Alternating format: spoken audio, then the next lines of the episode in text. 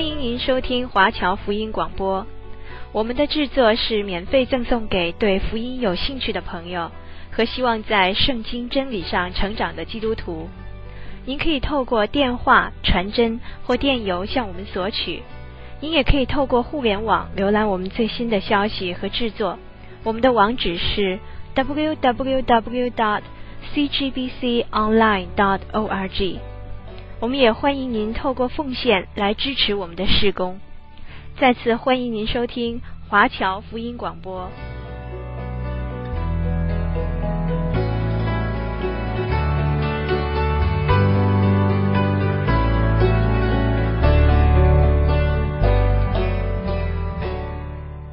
今天我继续要讲解歌罗西书。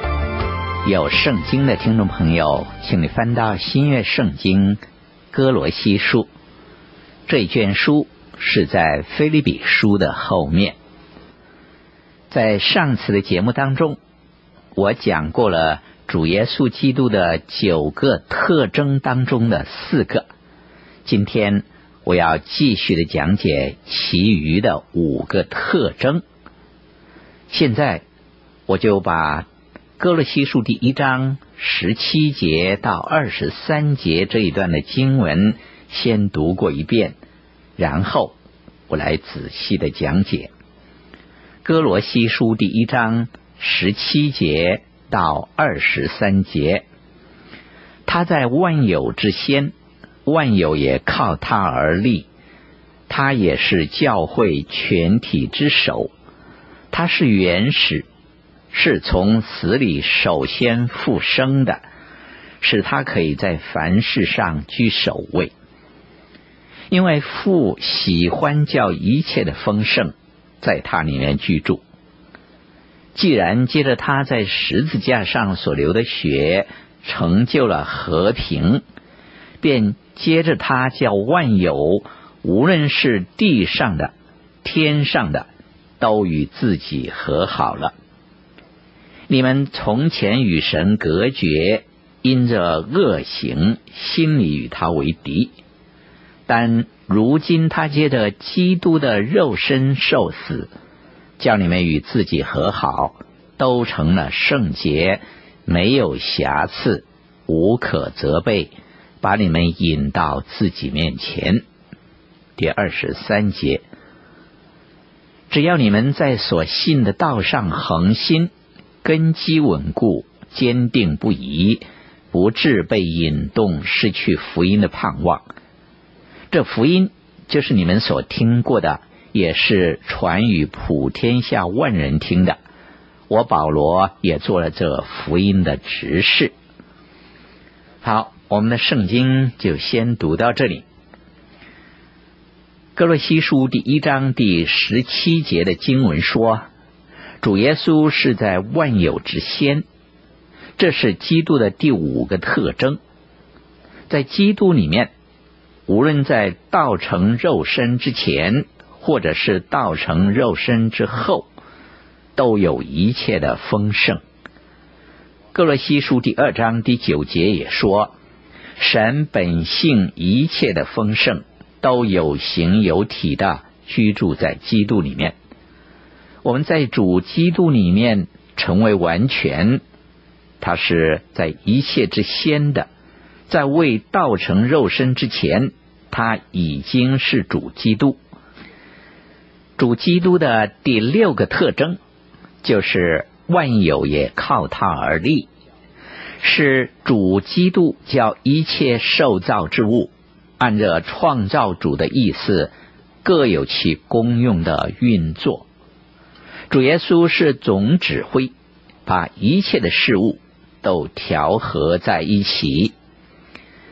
几十年前，有一个人做了一件非常大胆的事情，那就是把一个原子分解。你知道吗？主耶稣曾经把每一粒小小的原子都造得完完整整的。当人把这些神所创造的原子拆开分解的时候，就有极大的能量释放出来。世界上有多少个原子？若是这一些都被拆开，都被分解，那发出来的威力实在是大的可怕。是什么把这些原子维持在原有的位置上呢？圣经告诉我们，主耶稣不但创造了原子，而且他叫这些原子维持运作，这需要很大的力量。只有主耶稣可以做得到。希伯来书第一章第三节这样说：“他是神荣耀所发的光辉，是神本体的真相，常用他全能的命令托住万有。他洗净了人的罪，就坐在高天至大者的右边。主耶稣真是奇妙，满有荣耀。”第七个的特征就是基督是教会的元首。我相信这是哥罗西书的中心，以配合其他的监狱书信中的重要教导。以弗所书比较强调基督的身体，就是地上的教会。腓立比书呢，却是以教会的经验以及信徒的经历。作为该书信的重点，这里说到从死里首先复生是什么意思呢？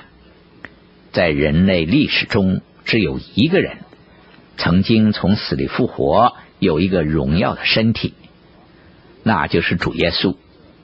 主耶稣是第一个从睡了的众人中首先复活的出熟的果子。当我们所亲爱的人在主里死去的时候，我们把这人安放在坟地里面，那就好像把这一位亲人安置在旅馆里一样。因为在主里死了的人只是暂时的离别，这个人已经与主同在，只是身体暂时睡着了。主耶稣有一天会回到这个世界。把属于他的人接去，那个时候，这个人的身体就会复活。在哥林的前书第十五章四十二节的经文这样说：“死人复活也是这样，所种的是必朽坏的，复活的是不朽坏的。我们会变成跟主一样。”约翰一书第三章第二节如此说。亲爱的弟兄啊，我们现在是神的儿女，将来如何还未显明。但我们知道，主若显现，我们必要像他，因为必得见他的真体。主耶稣基督的第八个特征，就是在第十八节所说的，是他可以在凡事上居首位。让我们把第十八节再读一次。他也是教会全体之首，他是原始，是从死里首先复生的，使他可以在凡事上居首位。这里说到，使他在凡事上居首位，神的旨意就是要主耶稣在凡事上都居首位。虽然人背叛了神。可是神正在向着前边的一个目标一步一步的推进，这个目标就是把主耶稣放在世界的首位上，成为属他之人的救主。这是神的心意，也必定要成就的。好，接下去我们再把第十九节读一遍，就是格罗西书第一章第十九节。因为父喜欢叫一切的丰盛在他里面居住。这里说，因为父喜欢叫一切的丰盛在他里面居住，这是基督的第九个特征。丰盛这一个字，在哥罗西书里面是一个重要的词。在腓立比书，保罗强调基督的虚己。他甘愿取了奴仆的样式，但是哥罗西书里面却刚好相反，说明主耶稣虽然虚极倒空了自己的荣耀，却没有倒空主自己的神性。他在没有降世为人之前，主耶稣是神，在主里面有神的丰盛。在一千九百多年前，主耶稣降世的时候，他虽然是婴孩，可是他也是百分之一百的神，他是人中之人，也是完完全全的神，这就是基督。现在，让我们总结一下哥罗西书第一章十五节到二十节经文的重点。简单的来说。第十五节是关于基督与父神的关系，第十六节、十七节是关于基督与受造之物的关系，第十八节、十九节是关于基督与教会的关系，而第二十节是基督与十字架的关系。让我们把第二十节的经文再读过一遍。既然接着他在十字架上所流的血成就了和平，便接着他叫万有，无论是地上的、天上的，都与自己和好了。一进到第二十节，就可以看见基督与十字架的关系，这就是基督为罪人所成就的事情。这里说。接着，他在十字架上所流的血成就了和平。这个意思就是主耶稣为我们的罪在十字架上付上了代价，以至于在神和人中间成就了和平。神不但没有严严的责罚我们，相反的，却为我们背负了罪的惩罚，为我们的罪付上代价。叫世人知道可以转向主耶稣基督，就得享平安。就如罗马书第五章第一节所说的：“我们既因信称义，就接着我们的主耶稣基督得与神相合。十字架上所流出的宝血成就了和平。”保罗把罪得赦免的真理讲得清清楚楚。神可以赦免我们的罪，因为罪的代价已经付出了。主耶稣基督如此的付出，是公义的神可以赦免你我的罪。我们的神不是想找罪人的过错，相反的，是邀请我们到他跟前，得着救赎的安息。接着主基督。万有都与神和好了，神已经完成了救赎的工作，以致人可以与神和好。保罗在哥林多书信当中很清楚的说，一切都是出于神，他借着基督使我们与他和好，又将劝人与他和好的职分赐给我们，这就是神在基督里叫世人与自己和好。不将他们的过犯归到他们身上，并且将这和好的道理托付了我们，所以我们做基督的使者，就好像神接我们劝你们一般，我们替基督求你们与神和好。这里说叫万有与自己和好，这里的万有是指什么呢？有些人以为是指世界上所有的人，可是这里的意思并不是这样。这里所指的万有是指那些已经被指定的群体。我们可以一起来看看《腓立比书》第三章第八节，这里说：“我也将万事当作有损的，因为我以认识我主基督耶稣为至宝。”这里的万事是指着什么呢？这里不会是指着世上所有的事物，而是指那些使保罗受到损失的事物。那些保罗根本所没有拥有的事物，那么对他是不会有任何损失的。保罗这里所指的是那些将要损失他的事物。以弗所书第一章第二十二节就是一个很好的例子。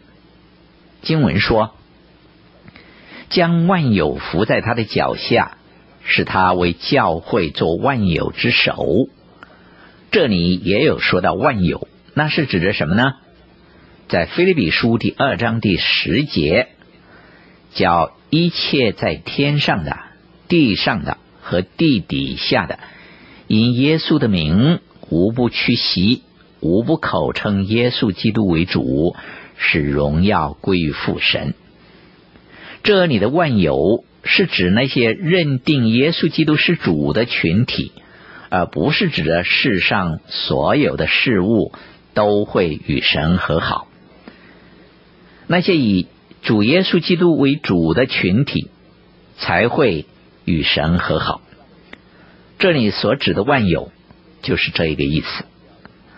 所以我们必须要清楚明白这一个真理，因为免得我们以为自己和世上其他一切所有的事物。都会自动的与神和好，不是的。若是我们要与神和好，那么我们必须自己做个决定，无论是地上的、天上的，也都要与神和好。所以，约翰福音第十四章第二节，主耶稣说：“他会先去为我们预备地方去。”主耶稣的宝血洁净一切，包括。天上的一切，主已经去为我们预备地方去了。好，接着我们再把歌罗西书第一章第二十一节再读一次。你们从前与神隔绝，因着恶行，心里与他为敌。在歌罗西书第二章第二十一节的经文，很清楚的说明，当我们还是罪人的时候。神已经为我们预备了救赎之路，叫我们可以与神和好。有时候我们心里会有恶念与神隔绝，在精神上和道德上也是与神隔绝。有些人以为人失落是因为他们犯了很可怕的罪，但其实是因为那些人的心灵与神隔绝了，以至于会。敌对神，今天社会上的知识分子更是公开的表示了自己对于神的敌视与憎恶。在哥罗西书第一章第二十二节这一节经文里提到基督的肉身受死的事实，主基督的受苦不是虚幻的。而是身体受到真正的苦楚和死亡，这里是针对当时诺斯底主义的异端邪说，违反了这一个真理的教导。接着说，都成了圣洁，没有瑕疵，无可责备，把你们引到自己面前。这里的无可责备是指着没有瑕疵说的。这是旧约祭物的要求，凡是献祭的祭物都不可以有瑕疵。我们都是不完全的人，而神又不能够接纳不完全的事物，所以我们是没有办法透过自己的行为品格来得着救恩的。我们没有可能在公义的神面前达到神的要求，可是因为。基督代替了我们的位置，我们就可以变成完全无可指责。在哥林的后书第五章第二十一节这样说：“神使那无罪的替我们成为罪，好叫我们在他里面成为神的义。”这个无可责备是指着神证明了。我们是无可责备的，因为主耶稣基督的缘故，神判我们无罪，并且无可责备，这是何等大的救恩！好，接下去让我们把哥罗西书第一章第二十三节的经文再读一次。只要你们在所信的道上恒心，根基稳固，坚定不移，不致被引动，失去福音的盼望。这福音就是你们所听过的，也是传与普天下人听的。我保罗也做了这福音的执事。各罗西书第一章第二十三节，这里所讲的并不是一个因果的句子，而是说，因为我们已经在信的道上有恒心，又有稳固的根基，所以我们不会被引动，失去福音的盼望。保罗跟着提到自己作为福音执事的职分，这是保罗感到喜乐和荣耀的事情。也是神给予人用话语服侍教会一种极大的恩典。接下去，我们读歌罗西书第一章第二十四节。现在我为你们受苦，倒觉欢乐，并且为基督的身体，就是为教会，要在我肉身上补满基督患难的缺欠。我们现在已经来到歌罗西书第一章第二十四节，这里提到神为圣徒所做的一切。在第二十四节中，保罗提到自己在肉身上受苦，是补满基督患难的缺欠。那就是说，保罗受苦是叫基督的受苦更完全。可是。其他的经文却是说，在主里面有一切的丰盛，一切都是以主为中心，又在万有中居首位。而现在这里所说的，又好像是什么地方有缺欠。当保罗写哥罗西书的时候，他正在监狱中，所以他说自己已经完成他要受的苦。你或许还记得，当主耶稣差派亚纳尼亚去见保罗的时候，在《使徒行传》第九章十五、十六节经文说：“主对亚纳尼亚说，你只管去，他是我所拣选的器皿，要在外邦人和君王并以色列人面前宣扬我的名。我也要指示他为我的名。”必须受许多的苦难。保罗在监狱中写给哥罗西教会的信，表示自己已经受了这些的苦难。在这一段的经文中，我想多解释一下，保罗的受苦不是与救赎有关系的，在救赎的代价上，保罗和其他信徒的受苦是完全没有功效的。保罗在这里所用的字是非常小心的。对于主基督的救赎，保罗没有用苦难这一个字眼，而是用十字架、死亡以及主的宝血来表达主基督的受苦。其实有两种苦难，有一种是信徒可以分享的。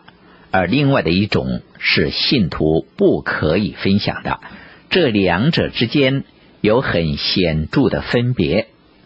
我们会从其他的经文中来讲解这两者的分别。可是今天因为时间的关系，不能够继续的讲解下去。